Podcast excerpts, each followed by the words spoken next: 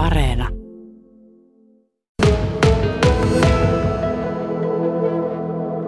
Tosiaan innostuttiin televisio-ohjelman myötä, kun kokki Harri Syrjänen tuolta Nauon saaristosta Parsaa haki yhtenä vuonna tuossa ja ajateltiin, että pärjäisikö hän se näillä korkeuksilla. Ihan kokeilumielessä lähettiin ja lupaavalle näyttää. Marko Karppinen, milloin teillä tämä Parsa-viljely alkoi? No kolme vuotta sitten istutettiin ensimmäiset juurakot, eli siitä lähtien on joka kevät istutettu juurakoita ja tänäkin keväänä 300 uutta juurakkoa. Nyt on 3300 kaiken kaikkiaan tässä tuottamassa satoa. Kuinka isolla alalla tätä nyt on? 1500 neliötä. Katariina, minkälaista satoa nyt tänä kesänä sitten on parsasta saatu? No tätä kaksi vuotta sitten istutettua päästiin ensimmäisen kerran nyt keräilemään ja mitähän nyt sanoisin, olisiko joku 50 kiloa ehkä myyntiin saatu tästä kaksi vuotta sitten istutetusta parsasta. Minkälainen kysyntä on ollut?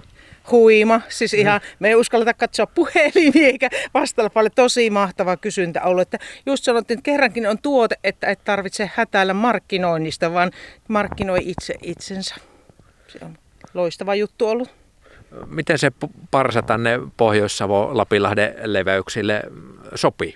Ainakin meidän kokemuksen mukaan, mikä nyt tämä kolme vuotta ollut, niin oikein mainiosti, että talvetkin on ollut semmoisia, että vielä on niin talvetkin pärjännyt hyvästi ja mahdollisimman syvään kun istuttaa, niin se antaa sitten sitä talvisuojaakin, että erittäin, erittäin hyvät kokemukset kyllä meillä on tästä. Kuinka tuo kasvattaminen sitten ilmeisesti luomulla mennään? No ei, ei virallista luomua ei ole, että mm, kun meillä on eläimiä, ollut kotieläimiä, nautoja, niin, niin lantaa on laitettu ja sitten kyllä kevät lannotetta kun laitetaan sitten keväisiä ja sitten syksyisin, että, mutta ma, mitään myrkkyjä ei sinällänsä käytellä. Parsahan tunnetaan ehkä jossain määrin tällaisena niin sanotusti ehkä herrasväen herkkuna. Miten se teille maistuu? Maistuu todella hyvin, että tänäkin aamuna tein parsa piirakkaa tuossa ja grillataan ja, ja, ja salaatti laitetaan täältä. Ja tämähän on ihan eri tuote kuin joku perusta matkaa lähtenyt parsa, että mä voin naksasta tuosta poikki ja syödä suoran. Että ei tarvi keitellä, ei kuoria, ei leikata puumaisia osia poikkeen. Miten se isännälle parsa maistuu?